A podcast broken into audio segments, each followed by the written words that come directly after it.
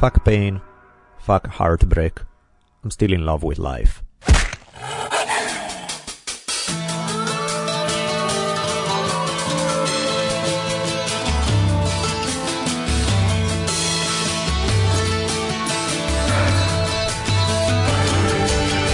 From the multicultural headquarters of the future capital of the free thinking states of America known as Los Angeles, this is the Drunken Taoist Podcast.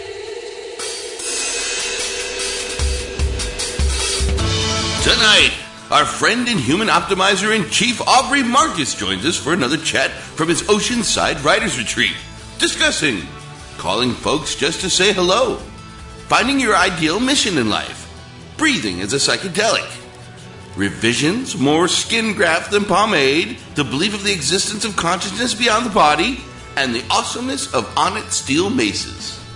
And that's just some of it. And now, asking you all to spread the words that corporations are not persons, I'm Rich Evers. And my partner in crime, the savage philosopher and middle finger of the gods, Daniele Bolelli, as we invite you to lower the lights, batten down the hatches, and prepare to open your mind. For the Drunken Taoist podcast begins now. Welcome back, everybody. Episode 85 of the Drunken Taoist podcast. They just keep stacking up almost to 100 before you know it. And right across me, once again, Mr. Daniele Bolelli. Howdy. Yeah, my man, here we are.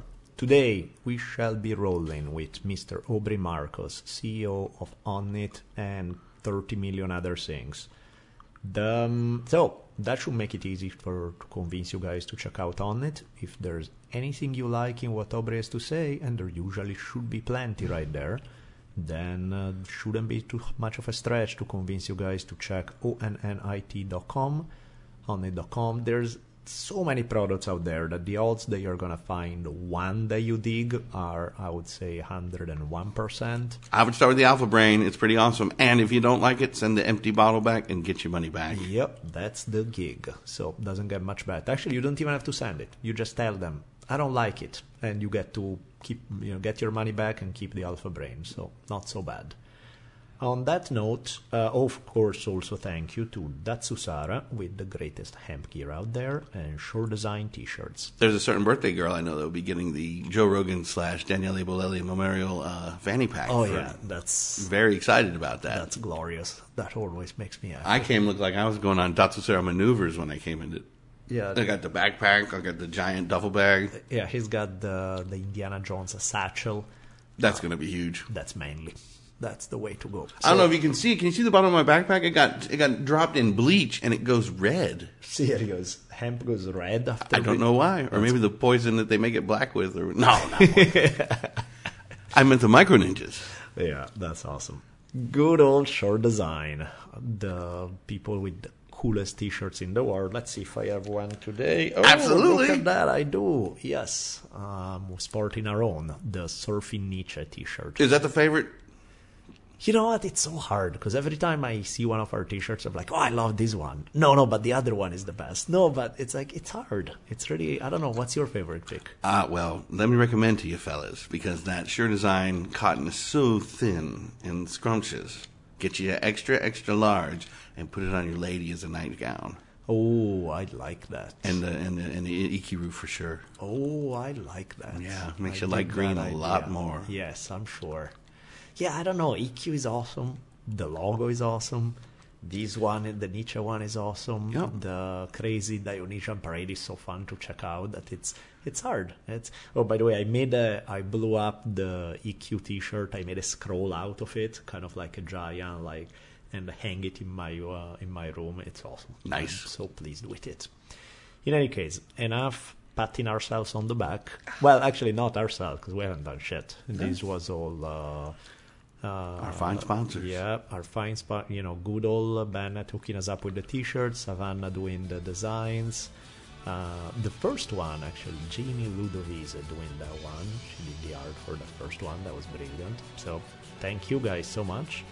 For the rest of you, I'll shut up now and let's get going chatting with Aubrey Marcus.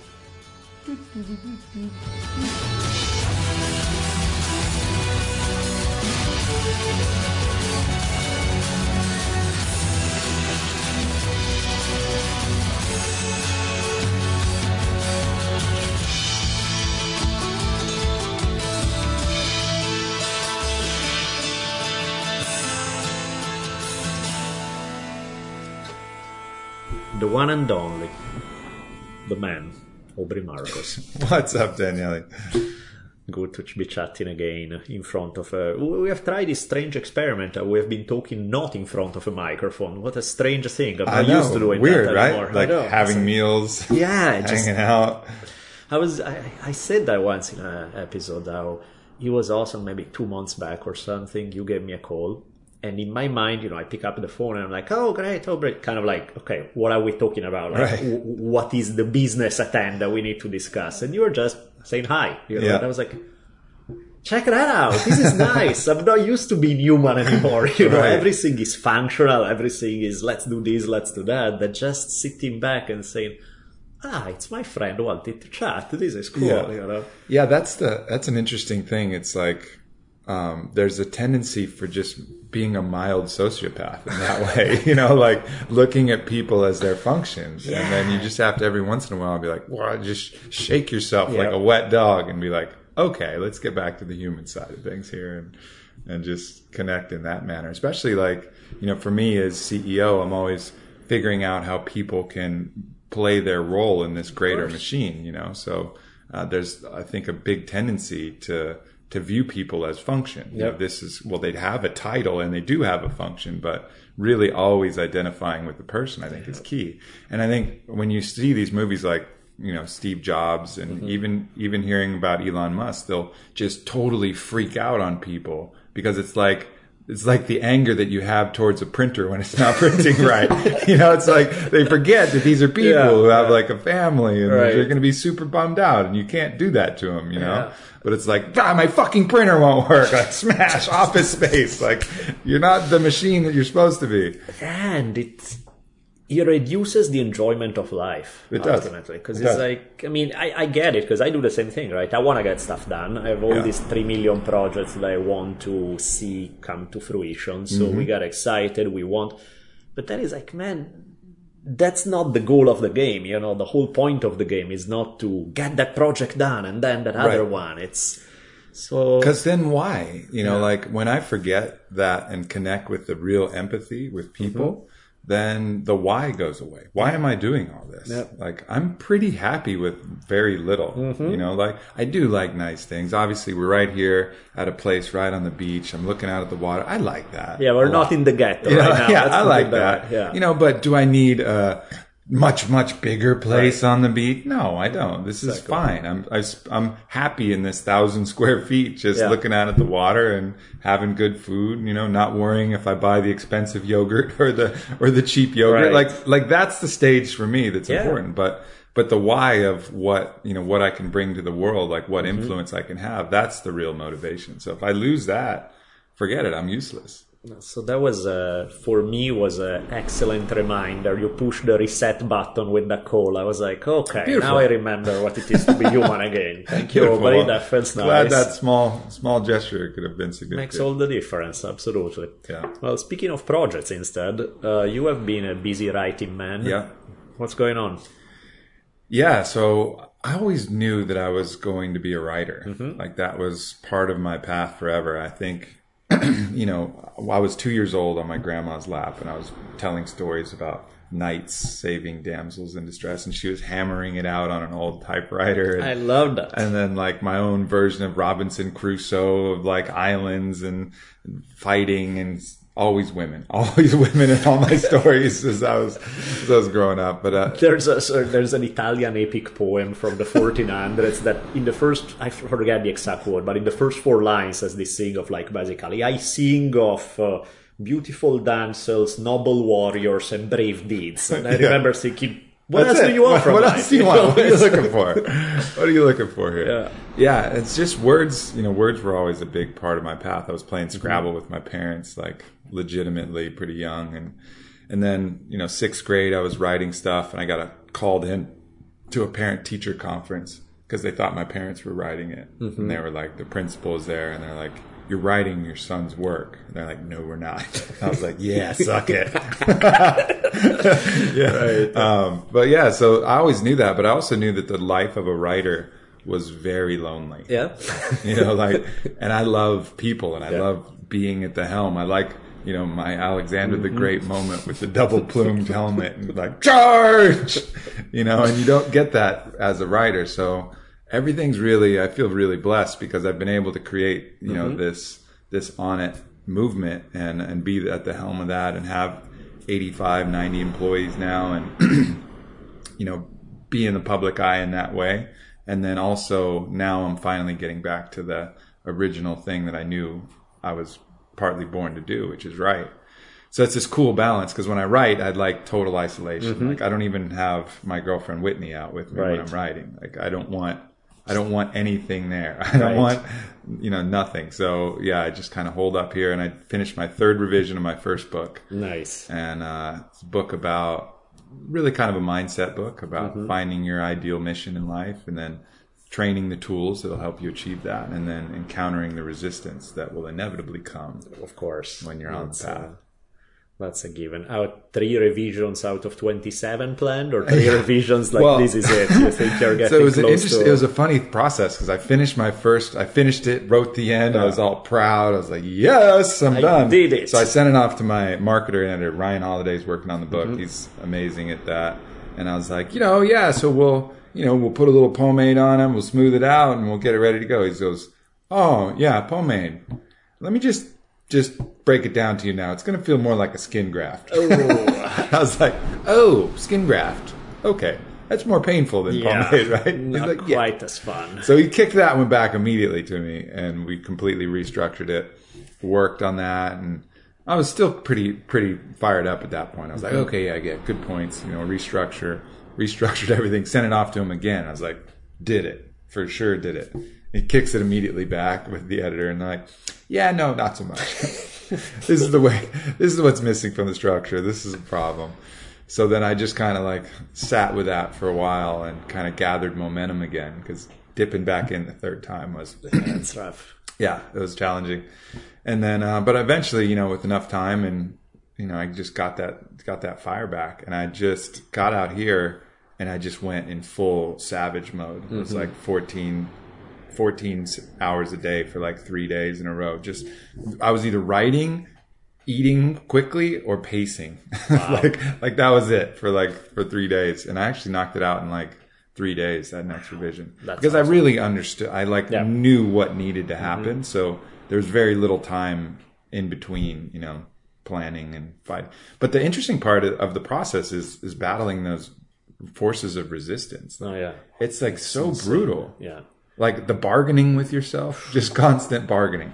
like just, and you just have to mentally override all of that bargaining and just be like, no. And your body's like, wham, wham, wham, no, Yeah, do no, this, go jerk off instead. Absolutely, absolutely. it's like every thought in the universe come in your brain to make you Yeah. say, do something else other Yeah. than this. And do you just kill internet while you work, or do you have it on, or I, I, that doesn't really, those manual, those manual stops don't really, aren't Right. effective for me. I have to do it all in my head. because to me it's like when I'm on the net, like Yeah. if, if the net is open for some reason, then my writing speed decreases Really? by 95% because I'll write a sentence, I'll feel all proud and I'll go like, okay, now I deserve to check email now. It's like, I'm like, you wrote one sentence, go back to work, shut Right. up, you know, you can't. Yeah, I know a lot of people do that. There's like uh, software programs that block everything out. right? Yeah. Um, But yeah, no, not for me. I write on Google Docs Mm-hmm. anyway, so having an internet connection, I know it's being uploaded Yeah, you need, yeah. immediately, anyways. But um, yeah, it's not a not too much of an issue. That's I good. really just, I it's really a battle with myself. Like I feel Right. those things coming up, and I just try to slay them like little dragons that are. Where do they think they come from? Because I mean, when you think about it, it's so anti-evolutionary in every possible way. It's like you have this thing inside of you that tries to sabotage you constantly. Why? I think it's. I mean, I think the origin has to be fear. Mm-hmm. You know, it has to be this fear of if you actually complete something, then you're on the line. Like, Right. This is this is my first book. I've Yep. never written a book. I could put that out, and people could say, "Man, you fucking suck. Yeah, yeah, like yeah, you're terrible. This book is garbage. Yeah. Like, go back to making supplements. Right. you know, like." Lift some kettlebells or something, you Right. stupid monkey. Like stop writing, stop writing books. So there's that voice. It's like I guess trying to protect us, maybe. Yeah, yeah, yeah, But it feels more. It feels a little bit more devious than that. Oh, yeah. You know, it's just I think inside us, the way this video game is set up, we have a force of resistance Mm-hmm. that's just equal to our own drive. It's like an equal match. Hmm. And and that's why we have free will, is we always have an equal match. So um, that's why people who say, you know, yeah, we need all this fucked up stuff going on in the world, you know, because that's the Mm-hmm. resistance. Like, I get what they're saying. Like, we do need resistance in the macro, but even in the most perfect scenario, There's so you'll much, find so much inner resistance that it's not like it's going to be easy. Exactly. You it's know? like set up the paradise and there will still be resistance everywhere in it. So totally, it's yeah. totally. No, I agree. Yeah, the whole we need all the crap in the world. I'm not a big fan of that idea. It's, Yeah. Uh, I mean, we can use it. Sure. You know, you can use, you can make the obstacle the way, like, Yeah. like Ryan Holiday's Yeah, Stoic book, you know, like use the resistance as assistance for sure. But do we need it? No, we'll come up with plenty of shit. exactly. It's not You that know, you need like- to look for it or Right. say thank you for this Yeah. gift. It's like, I mean, shit happens. I might as well run with it. Look how unhappy all, a lot of the wealthy people are. Mm-hmm. You know, I've known a lot of wealthy people in my life, and they're no way happier than a lot of the poorest people I know. You know, it's just there's not that, and so you would think like, oh yeah, they got everything they need. Well, their inner resistance is a motherfucker. Mm-hmm. You know, that's that's something that's a beast that they have to deal with just like everybody else. Sometimes even more than everybody else, because when the external falls away, then that's when you really have to worry about the internal. Yeah, because you have no more excuses. Yeah. It's not like once I get these then I Yeah, can be happy. right. It's like you got it. Now what? And you're like, oh shit, I'm still not happy. it's, now what? It's so nice to have like a concrete enemy that you can Mm-hmm. see and then use your strength to overcome that. I mean, I think that's the appeal of war. Yep. You know, like people go and like, yes, enemy, crush enemy. And it's like externalizing all of your own demons, you know, putting those on something else and then going to fight that. But when you don't have that, then you have to fight the inner demons. The problem is, is that the way you fight the inner demons is totally different. You don't come at them with strength. You have Yeah. to come at them with surrender, which is a different type of strength. And coming at them with surrender is way harder in It a lot of ways, especially for someone who's very like alpha charge, Oh, yeah. go forward, attack problems. And then you just have to go the other route and just, okay. Being able to uh, sit back, look at the ocean, Right. unwind, meditate, uh, Exactly. take it. Yeah, it's funny. I was uh, doing research right now for an episode of History on Fire that will come up probably later in 2016, and it's um, about the life of Theodore Roosevelt. Mm-hmm. And you look at his life, and the guy has crazy demons. You know, they are hunting him down every minute of the day. Wow. And he explicitly write that basically is as long as you are riding fast enough, they can catch up with you. So his way is not exactly the surrender way. It's just Right. action, action, action, Right. action, action every second of the day. Uh, in some way, in epic, beautiful fashion, where he'll do these crazy, amazing things that make him legendary. In some cases, you know, you have probably a few million Filipinos who are less than happy with him having to take out his inner demons by starting the Filipino-American War or stuff like that Yeah. but you know it's interesting to see in fact to me like the episode i don't even want to run it as a, the history of his presidency i want to run it as a psychological thing because like this guy Totally. was clearly battling demons and the that the way he finds a solution and again it's a short-term solution it's not the great solution but for him the only way he can catch a breather is in action is Yeah. in the middle of just jumping off a plane kind of feeling you know it's It's a, it's definitely an archetype that you see being played out right now. And, um, you know, actually, um, I don't know him too well, but I can see that archetype in like the fighter Donald Cerrone. Mm-hmm. You know, Yep. so he's an MMA fighter, which is already extreme. But what does he fill his time with in the middle of it? Fucking crazy wake surfing adventures, like riding bulls and just doing crazy shit all the time. You Yeah. know, it's like that's that archetype of someone who's just constantly constantly moving Yeah. and i don't know his inner workings Sure. but usually in that case it's because when you stop you know some shit comes up. Yeah. They know, don't and- really want to deal with yeah some shit comes up. So so that it creates this amazing individual. Mm-hmm. you know it's some of the most endeared individuals. Like obviously cowboy is one of those Yeah. endeared individuals one of the most loved people in the sport.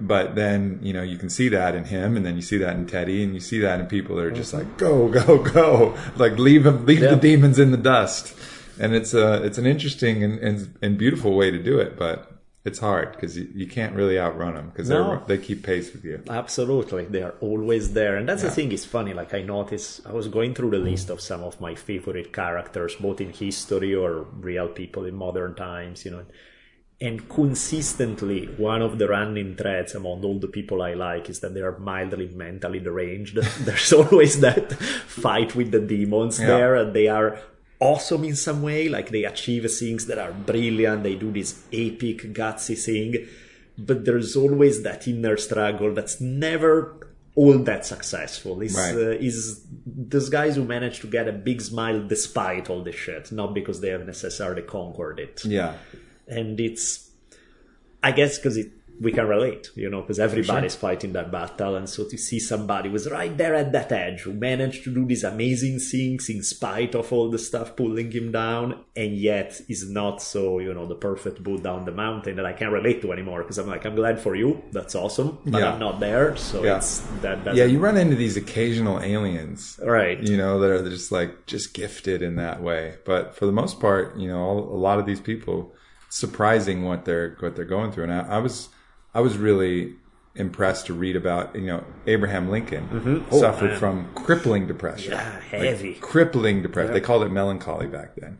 So crippling depression, and he still accomplished what he did. Yep. Like JFK had serious immune issues, like Mm-hmm. serious health issues, and he you know, he accomplished what he did. And so you just, you know, because I'm, you know, on the on the outside, you know, lifting kettlebells Sure. and doing all that stuff, but you know, I fight. You know, I gotta, I gotta fight the inner demons. I fight course. all kinds of these different things. It's not, it's definitely not easy for me. No, definitely. That's why when I see somebody who has that vibe of being able to float through things, and I'm just in awe. You know, I'm just Yeah. like, and sometimes it's inspiring because, um, oh, one guy you introduced me to, Porangi. Yeah, Um, he came out to LA a few months back, and he stayed at my house, so we got to hang out for a few days, and Yeah. he was. And his vibe was just so awesome. You know, Yeah. he had just this good, you know, because many people who are nice and sweet are also, I look at them and I'm like, well, you're nice and sweet, but you're also fucking weak, so I don't care. You know, and he's Yeah, not, yeah, you know, he's a strong guy he's got his center, but he chooses to be nice and sweet. And so it's such a refreshing moment, like being around him when I get all worked up and I'm ready, like, fight, go, I'm gonna pound this problem into the ground. And then I look at how he handles it. I'm like, oh, I like that model. I'll try that for a little For bit, sure. you know? It's like, so it's, uh, yeah, I, I really like, like, hanging out with him was another great teaching moment for me. Just I could see some of the stuff he does, and I'm like, I think I can use some of that. yeah. He's a, I mean, he's a real master. But he's, but he's also like, he's put in the work. You know, Oh, he's yeah. done, he's done a thousand sweat lodges and hundred ceremonies and constantly meditating and constantly like into his music. But some people, so so he's an alien for Yeah. sure because Yeah. he's reached that level that's very difficult to get to.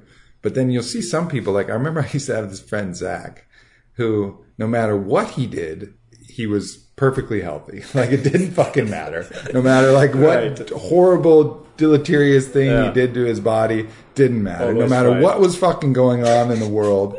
His mindset was never, he was like a shark. Right. And I was like, what the fuck is this person? Like, how does this happen? Yeah. You know, like I'm up and down and all over the place and in my head and uh, watching what I ingest and making sure, you know, he's like, ah. And I think you get those period, those people in history, like you see those archetypes like Agamemnon, Mm-hmm. you know, from the Iliad or something. Just this hulking machine that Yep. just is not is not is not sensitive to the world in any the way. laws of physics don't No, apply there. they're just different in that way. Yeah. No, it's trippy. And ultimately, I mean, is we are who we are. You know, we got our own uh, battles that are our own only. You know, there are some commonalities, but then there's our stuff.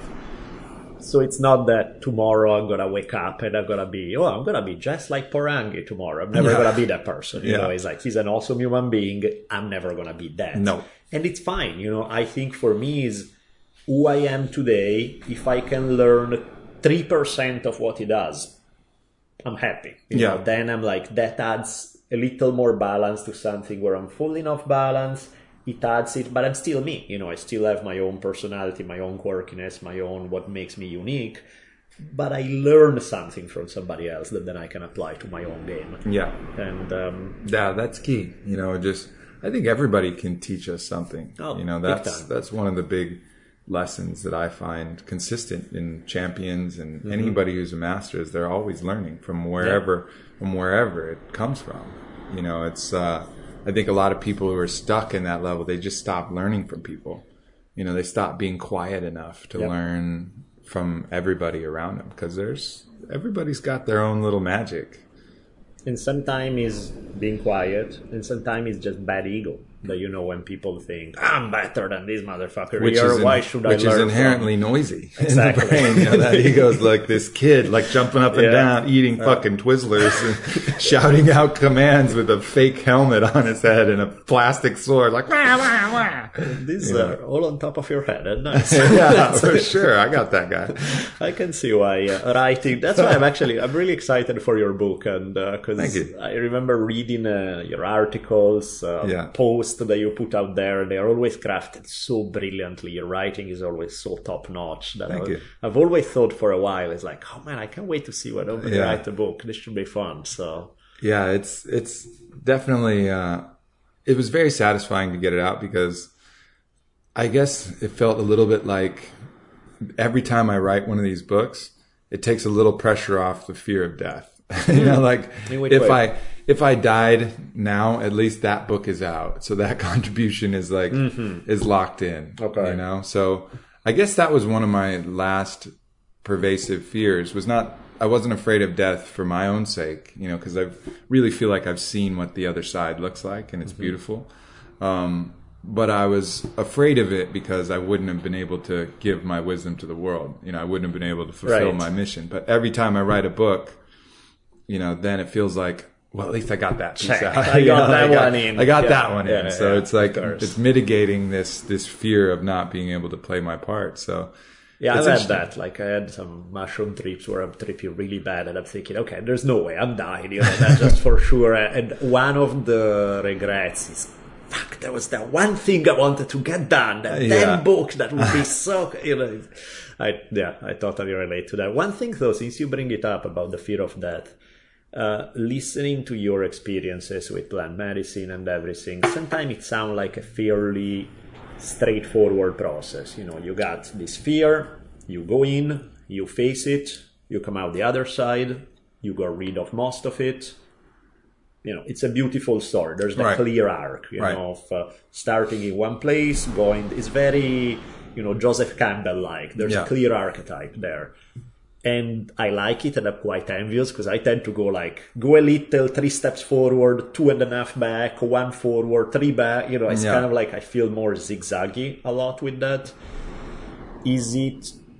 Are you just a lucky bastard? Are you just what's going on there? What no, I have to is- consistently keep learning the same thing over and over again. I'm Mm-hmm. I'm shocked at how often I have to relearn the same thing.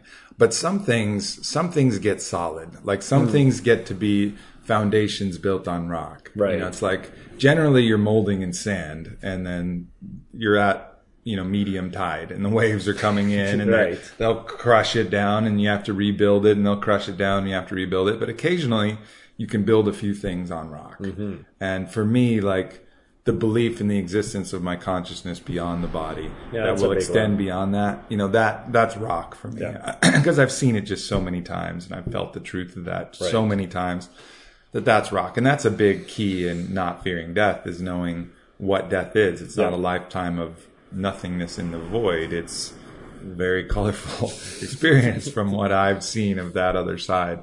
And that might seem that may seem crazy because it's not like I actually died, Sure. but when you're in these plant medicine experiences, you perceive truth in a way that's different. That just you're able to tell what's real and what's not real. And um, again, that may sound crazy, but that's truly what I truly what I believe. Well, I mean, it's one of the things is like it's such a intensely personal experience that no one else can tell Right. you real nor real. It's Right. only you have that perception. Yeah, sure. It's nobody else's business to comment on it in that. Yeah. 'cause, uh, So then other things like choosing faith over fear. Like mm-hmm. that's one that I constantly have to relearn and keep working. Like I understand the fundamental truth of it. Yeah. Like the future is unknown. You do your best to prepare for all the bad shit that may happen and then you have a choice. And that mm-hmm. simple choice is to have faith that everything's going to be all right.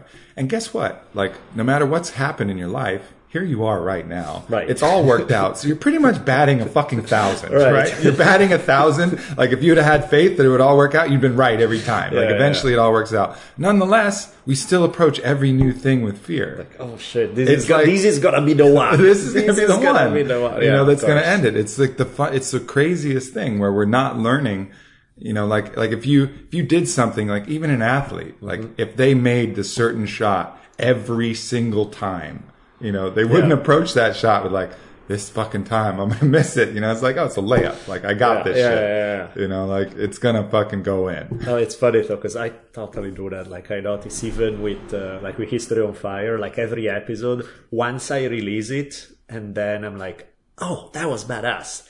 And then the, immediately after I compliment myself on that came out awesome, my next thought is, oh, I'll never be able to do it on the next one. The next one, the next one is where I stop. You know, the next one is where I'm gonna get stuck and it's gonna suck. Yeah. And I start the process and I feel awful. I'm like, no, this doesn't come out right. And then I'm done. I look back. I'm like, oh, that was badass. Yeah. And I start, it's the next one again. It's it's amazing like uh, just constantly relearning things like that and and those are those are like the keys to being that's one of the biggest keys to being happy is like you can either just approaching the world like everything's going to get fucked and that yeah having some premeditation having like as the stoics say seeing all the possible Sure. ways that things could get screwed up and doing your best to to prepare for that but then you got to let it go and just choose to look at the unknown with one of those two things fear Yeah. or faith and um, the more I remember that, the happier I am. But I constantly forget it. yeah, it's funny. It's like there are things, shit, there's stuff that I've written that I have to study. Like, oh, teach me wise Oh, master. yeah. And it's me, right? It's like I wrote that damn stuff. I obviously believe it. I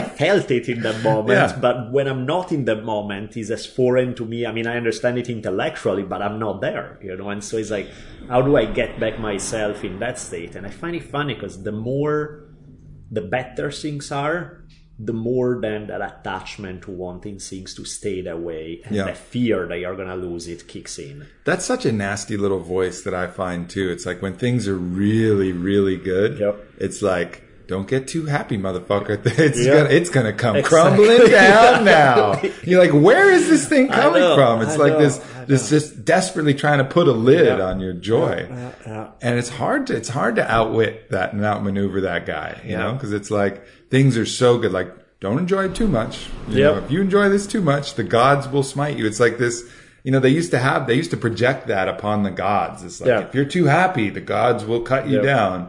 But it's really our own, it's our own voice. Because I, I have no Mm-hmm. Of course. belief that the God, that's the way the gods work. But Right. it's just its own force of resistance. Again, fear trying to protect us Yeah. and, and totally thwarting us. Yeah. Because that's coming from this like juvenile kid, Mm-hmm. you know, that's not educated and not and not doesn't have a lot of sense. So it's like we're listening to the dude with the Twizzler sword and the, Same and the, with and the the- Viking helmet Right. with one plastic horn and just like a milk mustache. Right. And he's just like, yeah, like don't be too happy. Not the guy you want to listen No. to, definitely. No, Yeah. you know, but we do because we think that's us, and we Right. we identify with that when we're not identifying with the better part of Uh-huh. us. You know, the consciousness. And speaking of techniques to play with that, I know that you have said in one of your podcasts not so long ago how, you know, it's not that you're done forever with plant medicine, like you're going to use it and you're going Right. to do what you need, but as far as being the main part of your journey, that's it. You know, that's, Yeah. you got what, a big chunk of what you need and now you want to try different things. And Yeah. What are some of these different things? What are some of the modalities that you see as, uh, Yeah, what's really teach you. firing me up now? yeah. Um, so what I'm like the most fired up on now is actually using dance Hmm. as a, as a methodology, which is one of the oldest means Sure. of doing this. You know, drums and dancing, putting yourself in this trance. It's a way to li- really anchor to the present moment. All these things are really ways to anchor to the present, empty the mind, and so that you're just a, a physical form. But I find that dance is a really powerful medicine. And the the way that I do it, it's called ecstatic dance a lot of times. But it's mm-hmm. basically dance to the point where you have no purpose for it other than to mm-hmm. just move, just completely freely move. Sometimes you can do it with a blindfold. You can do it with low light. Right. But it's really interesting to find the limitations that you have on your body. So that's like the initial first part. Like there's certain ways that you move. You're like, I can't move that way because everybody will think I'm gay for sure. Like if my hips move like this, it's a clear sign Right. that I like to suck dick. Yeah, yeah. Like, like undoubtedly, I- I'm telling the world and myself that I'm gay. That's what- you know. So you like you hear this voice, and you're like, what are you talking about? I'm just moving my body in a certain way. It doesn't mean that I like Right. You know to blow other men. Yeah. Like that's not the case. So you have these resistances about how you look and what Oh, yeah. you know all of these things that you push through, and then eventually when you get your body like completely free and just moving to the music without thought, and those voices quiet down, it's incredibly powerful. And then weaving in moments of like very quiet mm-hmm. music where you can have these kind of breakthrough moments. I mean, I've had visions and I've had all kinds of powerful things happen, but it's very embodied. You know, mm-hmm. like where the plants, the body is usually in some kind of hell, you know, mm-hmm. like nauseous or Yeah. some sh- terrible shit is happening to the body. And so you almost project out of the body into the astral and you're playing in consciousness outside of the body. With dance, you're like rooting it all the way in through your feet. And there's something like really enlivening about that. Like your whole somatic experience Right. feels it rather than just your mind and your heart feeling it uh, from the plant. So that's one of the ways that I'm really um, digging in. I dig that one. Yeah. That's great. Another one um, is using breath. Mm-hmm. So, like holotropic breathing is what Dr. Stan Grof called it. Hmm. Uh, shamanic breathing is popular, but basically Wim Hof is doing his own Yeah. version of it. Yep. Kundalini is approaching that as well. So there's all these different schools and ways that people are doing it, but it's basically hyperoxygenating the body to the point where you break through and have somewhat of a psychedelic kind of experience. And you can use the cold like Wim Hof does. Yeah. Like I've been using the ocean out here. Um, because you know when you jump in something cold, that's naturally the body's response is, Right. you know, you get the you get that breath going, and part of that is because the oxygen will bring the inner fire, as Right. Wim Hof calls it, in through your body, and that's why he's been able to withstand so many cold temperatures. Is the He use of breath. awesome. He Amazing, right? Amazing, yeah. Did you ever meet him? I haven't met him. No, I was in contact with his son for a while, like a long time ago, and then I was gonna go see him and just got busy. But uh, I'm He gonna. would be a great guy to hang out with. Oh, no doubt, no doubt. I'd love to circle back with him. Um, but yeah, so that type of breathing has been really valuable for me as well. And then just um, just meditation, you know, make sure that I've really realized that just by choosing to to do something like that, I can access a lot of the same things that I get with the plants. It's awesome. Yeah, That um, sounds sound brilliant. Yeah. I want to start. You know, the more you write on this stuff, the more I'll get tips from you and run with sure. it because that sounds like good stuff. for right sure. there. It's so fun. Dance is a funny one for me though mm-hmm. because it's especially for men. Oh yeah. It's like there's not many men that are really free Nope. in how they do it. Even men who can dance a little Mm-hmm. bit and do dance, it's very much a show. Oh, yeah. You know, you've like you've learned the moves. Like as I was always, I've always been comfortable dancing, Sure. but I've always been comfortable dancing because you know I had moves and I had patterns that I knew would work, and I Mm-hmm. Knew, you know. But it wasn't like I was just freely moving, you know, the way that my body wanted to move. And that's trippy how much of that is culturally determined. Yeah. Like how there are some cultures in which people are completely relaxed when it comes to stuff like that. There's no weird uh, body image about dancing, Yeah. about what a man is, and oh, you dance, what the fuck, you know, you fucking gay guy. You know, Yeah. there's none of that, you know, and so people are co- completely comfortable. Men included, because you know most women around the world tend to be much easier and cooler with dancing, culturally speaking, Yeah. like it's more approved of whereas most men depending on the culture you know in like in western culture jesus christ i mean it's the stereotype of you know the white guy who can dance kind of thing Yeah. right? Is and where does it come from? A lot of it is cultural. And it's funny how some of these things is like the um, like you read about some of the groups that were not considered white when they came to the us even though you look at their skin it's like that's pretty damn white you know the irish uh, italians jews. All of these guys had um, they usually had a big dancing tradition. Yeah. And part of the price for being considered proper white was to squash that, was to get rid of a lot of that. Yeah. You know, a lot of the athleticism had to go out because that's what low class entertainers Yeah. do. A lot of the dancing, wild and crazy, that's not what a real manly white guy Right. does, you know, and so, and so a lot of that had to be repressed in order to buy the ticket into, okay, now you're a proper white person. You Yeah. can, you can join us. so crazy you know i mean i think it's again just these fears projecting out onto other Mm-hmm. other people you know you're afraid of you're afraid of dancing yourself so Mm-hmm. you put down everybody else who's expressing themselves in Absolutely. that way you know you're you know in, in the religious context i think they're afraid of you know being able to have a proper sexual relationship. Mm-hmm. So they squash sexuality across the board like nope nobody's going to do Yep. it then that means that i don't have to worry about it and i'm all good you know, it's a Yeah. crazy little Twizzlers twirling tyrant again, just making rules that everybody suffers from just because of your own fear. Right, it's kind of like Theodore Roosevelt. Let's go conquer the Philippines because I got my own inner demons that I don't want to deal with. yeah, let's right. fucking lay waste these people. Like, what the fuck? What are we doing? I know, man. It's You know, it's it's wild. But yeah, I- I'll put that out as a challenge to people listening now. Just like find some good music and all by yourself, like 100% Mm-hmm. completely by yourself at first. Put on the music and just move completely freely. Yep. And just see what comes up. Like you'll you'll you'll try and be like, yeah, now screw this. You know, this is stupid. Yeah. Why am I doing this? So Aubrey challenged me. Oh, why am I doing it? So you bargain with yourself a million Oh, yeah, times. But then you get past that first sweat Yeah. and you'll be surprised how you feel. Mm-hmm. I mean, it's like it's a pretty cool, pretty cool feeling. It's hard to stay in a shitty, sour mood Oh, yeah. when you're dancing so much that you're sweating.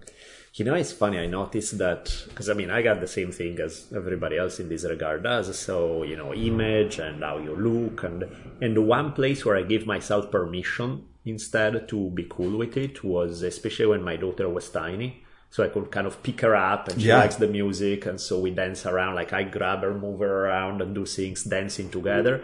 And we would have a blast, right? Yeah. She's laughing her ass off, and it's fun. I'm having a blast, and it's like, but suddenly, like, put the baby down and you're by yourself, suddenly the brain is like, oh wait, I look funny now. It's like I should have. Yeah. It's like, oh man. That's really funny because I just did a I, so for Thanksgiving or Christmas I can't remember which, um, but I was out with my family and I, it was Christmas, so I was out with my family at Christmas and I have a ecstatic dance like playlist that I've curated like one hour, so I got my whole family to do it and um, my stepdad, you know, is old SWAT team squad leader, gruff Yeah. kind of bear. And you know he likes to move around a little bit, but it's it's it's you know it's not that most not that comfortable. But then my sister's son, Mm-hmm. you know, came in there and he picked him up, and man, he was Oh, moving yeah. at that Of point. At the point that he had Exactly. little little baby Yep. in his arms, he was just getting it.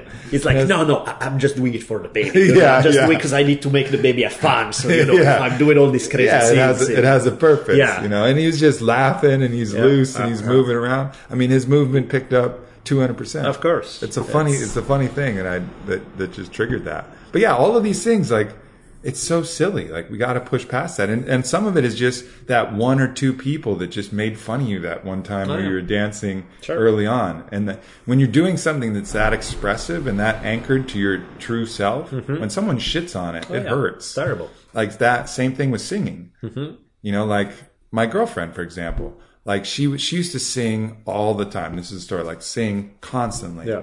And one day, someone told her that uh, her singing was no good, and it just closed it up entirely. Yep. And she hadn't sung for anybody until like this past year. Yep. Like for like 15 years, something she truly loved, she's really good at, Right. just went and closed up from one comment from a family member Absolutely. that just went, and that family member was probably drunk, probably doesn't even Yeah. remember it. It's like, I said that? No Yeah. way, really? Yeah, really? Because I I actually didn't mean thought your that. singing was pretty good. You know, but Yeah, totally. know how it came out that day. You know? Totally. Yeah, it's weird. That's why it's like, got to watch what we say to other people. I mean, For it's sure. not like everybody's like this delicate flower that you can say shit to. It's like, sure, let's be. But at the same time, you know, there are things that are sensitive. And that you can really kind of stand somebody that way. It's uh, Yeah, singing, laughing, dancing. Don't fucking talk shit to Mm-hmm. Somebody about any of that stuff. No, Like, you got to let that because that's that'll really screw somebody up. Yep. You know, I mean, those are very expressive parts of someone's true self. You Big know? time. and and a way that the the innocent kind of inner kid of everybody expresses itself. So, but then also on the other side, we shouldn't have a society that doesn't have ways to recultivate that. Mm-hmm. Like we just accept that. Oh, this person doesn't dance. Yeah. Well, in a tribal setting, like that doesn't happen because everyone's like, "Yo, what? What the hell? We're doing. We're having a dance. Yeah, here. yeah. Like this is a dance. You're either playing drums or you're dancing. You don't. You're not just like walking around and saying, "I don't dance." Like this is a tribe. Yeah. You know. So you get to the bottom of it, and then you figure out like.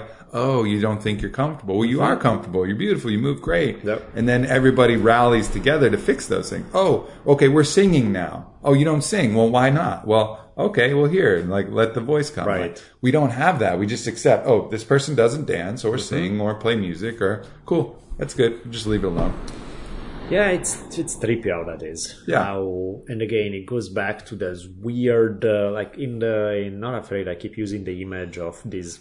I picture this gnome stuck inside our brain that's whispering to us all these things that are like self-dubbed and oh you look stupid like that or don't do this or all the fear of the and I'm desperate trying to figure out a way to lure the gnome out and beat the living hell out of him so I can have some peace and be left Yeah. alone but it's tricky it's definitely tricky stuff man Yeah.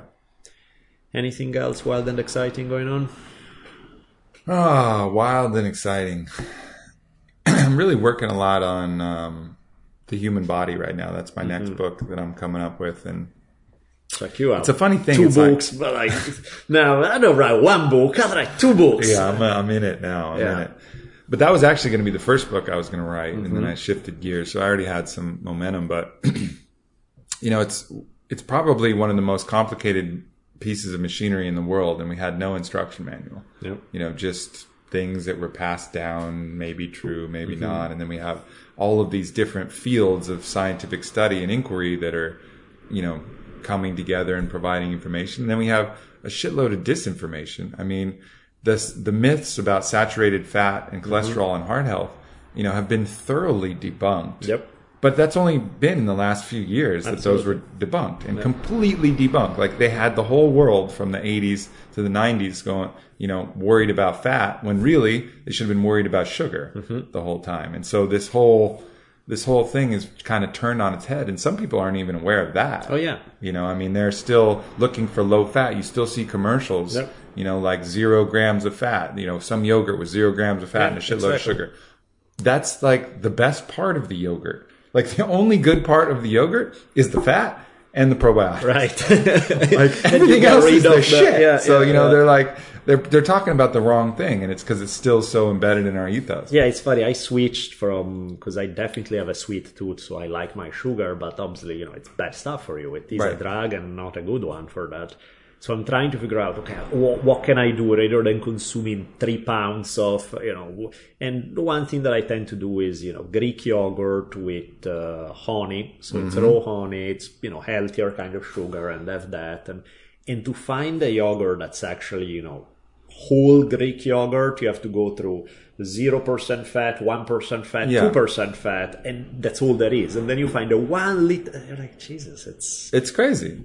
But you know, I get it because we hear so much shit all the time about what's. Uh, uh, what's healthy and what's not healthy. You know, it's like just about every single thing you're gonna go for, particularly when it comes to nutrition. You're going to hear, oh, there's all this research that clearly proves that this is the way to go. And then you turn the corner and it's like, clearly all the research proves that that's bullshit and that will Yeah. kill you and that you should Yeah. do this instead. And you're like, Yeah, I mean the the way that that information kind of gets switched all the time is has to be frustrating for people. Yeah. You know, so I think in in writing the book that I'm writing now, I'm hoping to put something out that's really foundationally solid.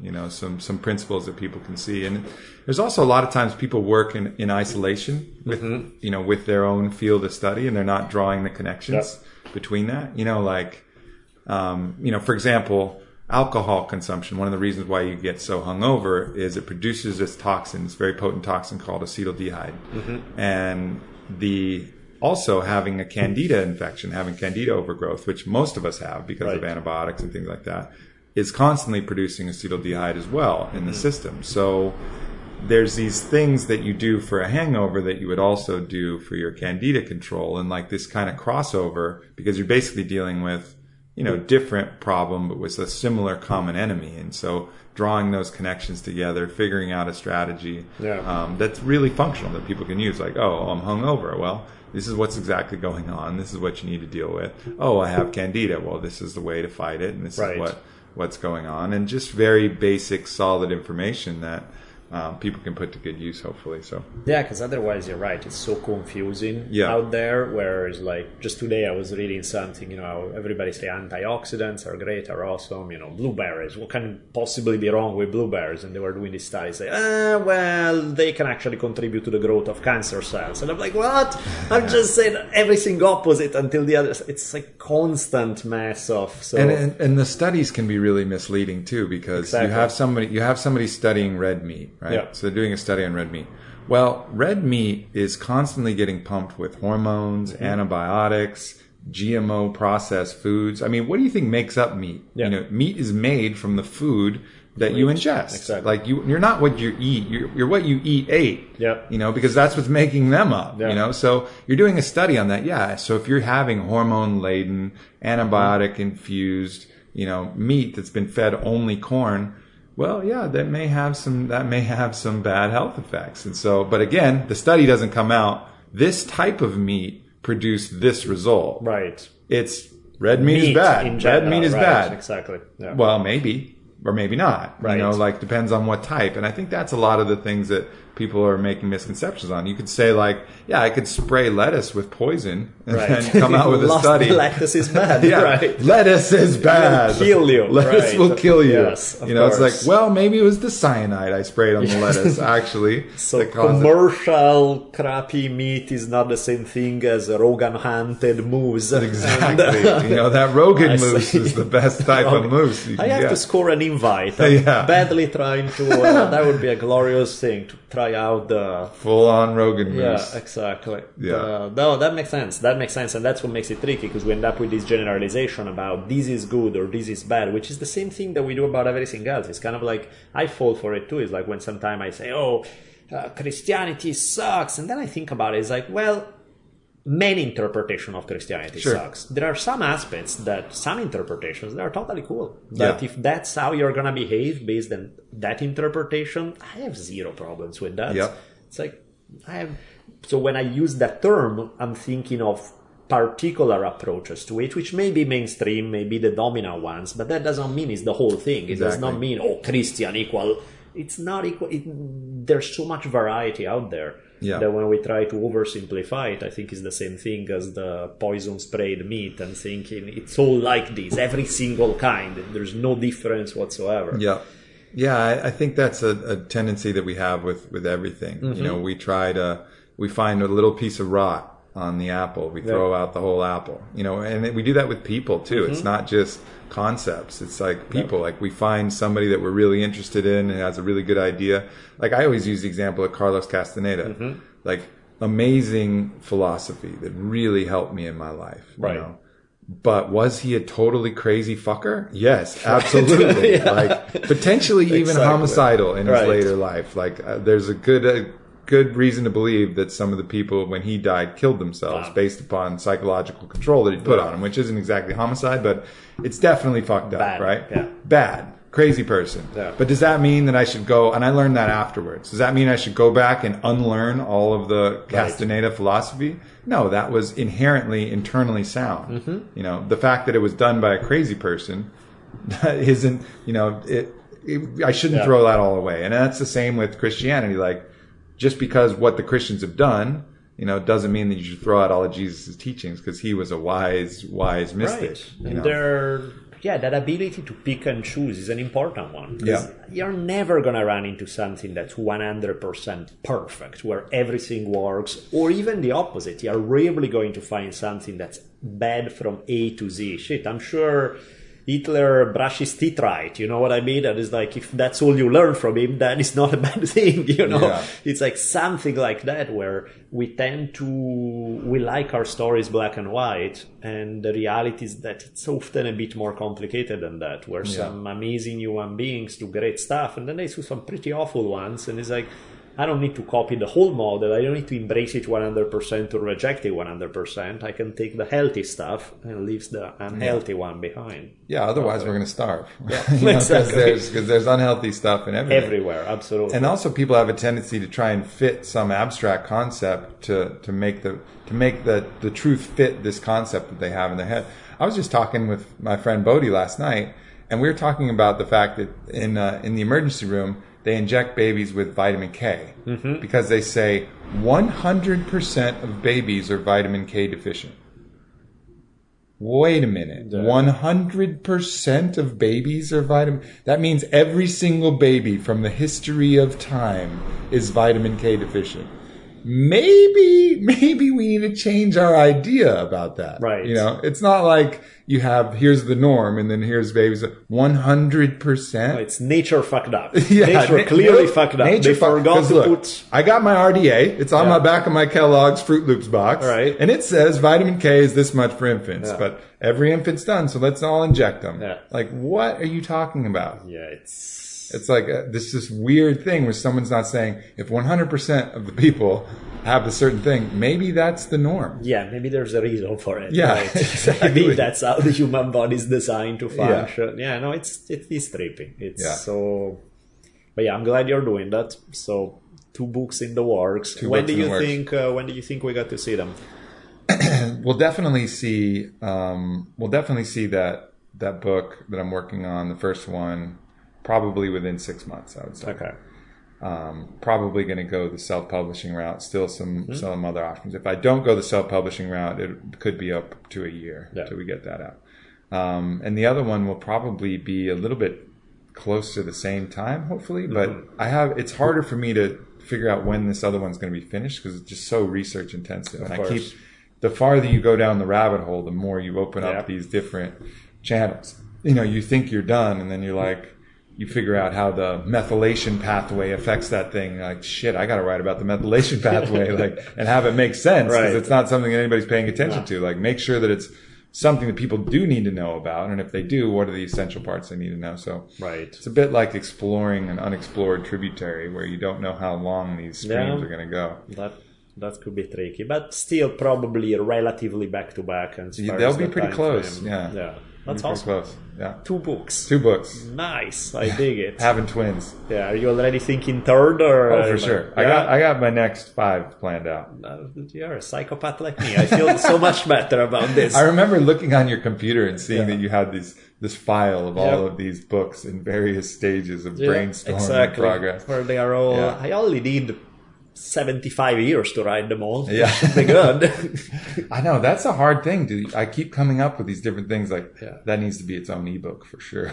Yeah, that needs to be its own this and this and this. Like I'll never stop writing. And I'm to the point where when I get a new idea, my first moment is no, no, not a damn new idea. No, I'm not opening another file. No, that's no. Go away, a new idea. I don't want to deal with you. I just So what's your process for that? Like how do you deal with which ideas I- stick and which ones get shelved? I tend to write notes about some of these projects for a long time, in many cases for years. I mean, there are Yeah. books that are still nowhere near close even starting, and I've worked on them for 10 years. Yeah. Where just every so often, like I was driving here now, and an idea came up, so I stopped when I park and just typed out away, in, uh, where's that file again? Open that one up and add another scene, another dialogue, another Mm-hmm. moment. And and eventually, when uh, at some point I'll take a look and see at what stage each one is, and like, okay, I'm done with the previous project. Now, which one? Let me take a look. Okay, there are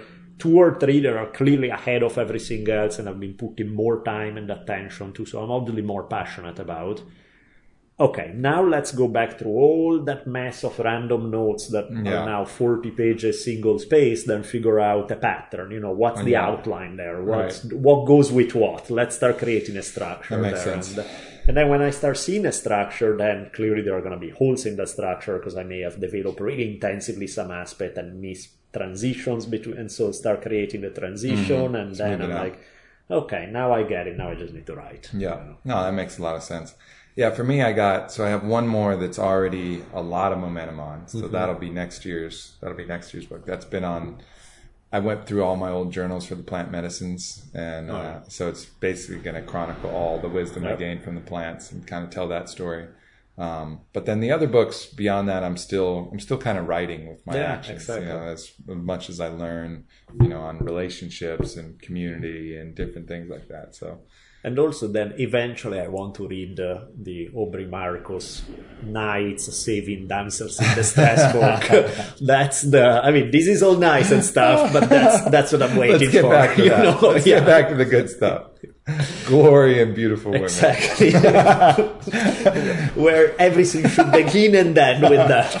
you know? For sure. Beautiful. Well, thank you so much, my Thank you, brother. It's always a pleasure, man. Awesome. For sure. Anybody wants to look up um, kind of what I'm doing, keep up with me. Everything's at Aubrey Marcus, just my name, and AubreyMarcus.com is my website. So check that out. Got some cool shirts at Space, and of course, um, Onnit.com for all your health and human optimization needs. So much appreciated, you guys. Love you guys. I've been on a steel mace kick lately. Oh, I started yeah. playing with the steel mace. I'm like, this is the coolest thing in the universe. It's so awesome, now right? I'm like, I, I just started. I'm gonna be checking your instructional. I know you have your Yeah. download, so I'm gonna steel mace is the way to go now. Yeah, It's- we're gonna have like uh, TV channels now too, where all of our master trainers Uh-huh. will have like uh, videos on demand where you can follow along with workouts, nice. which is really cool. Yeah, I love I love geeking out with the mace. I'm on, I have one here, and I bring it out I- to the I beach, saw that. and I'm out on the beach, practicing different stuff. It's cool I love it. Cool. So you guys get a steel mace now. for sure. Thanks, Daniele. Always a pleasure, brother. Thank you so much.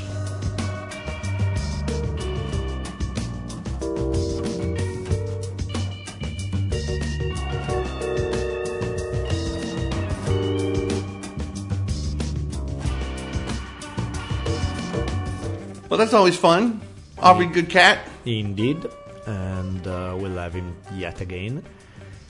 So, uh, a couple of quick things, as usual, beside the, the sponsor business. If you guys are in the mood to support the podcast by either shopping on Amazon through our Amazon link, that would be very, very sweet.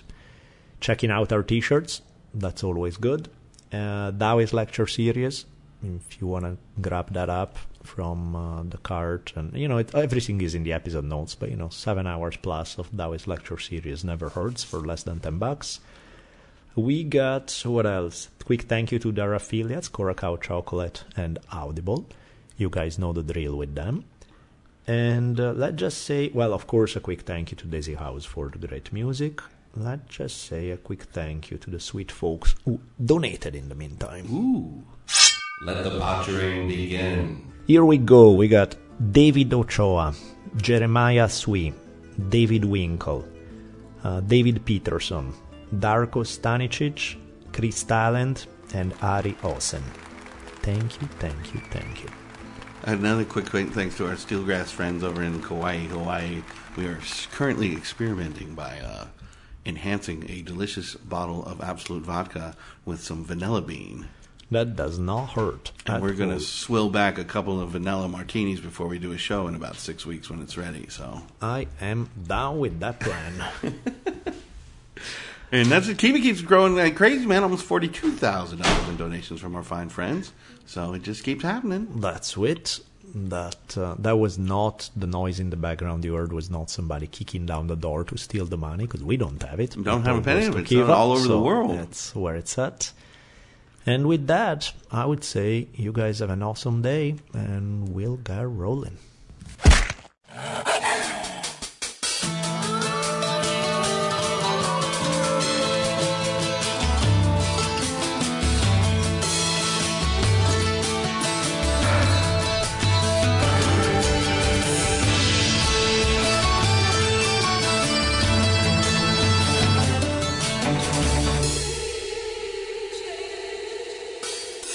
And so ends another awesome episode of the Drunken Taoist podcast.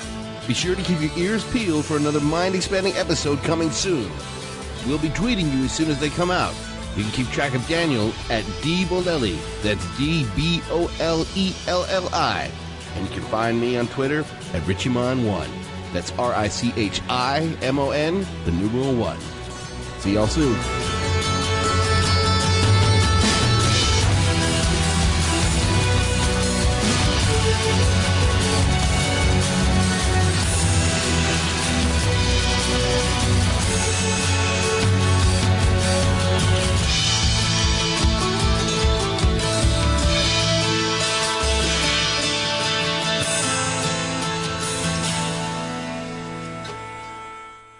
Maybe I don't want to hear this. No, you don't. In questo caso, in questo caso le provvidenze di Dio Duncan showed you the way, yeah? Oh man, isn't that scary to think? Nice. So don't kill people, do that instead. I have nothing against chicken other than the fact that they are ugly and weird and strange. this was great. It's fucking awesome. And I love this conversation. We've been having a great hour here. I completely got lost. Are we doing the outro or the intro? We're outroing. Oh, we're outro. Okay, sorry. So that's so let's continue. Did you ever see the movie Tombstone with uh, Val Kilmer and? Uh, Uh, your accent, it just whatever that movie is you were trying to tell can me Can you about. translate for me, please? I believe the word was tombstone. Yeah, that one exactly. Just as I was saying, you know, Tombstone. what do I have to do? One day the rod shall teach you. Get back to work.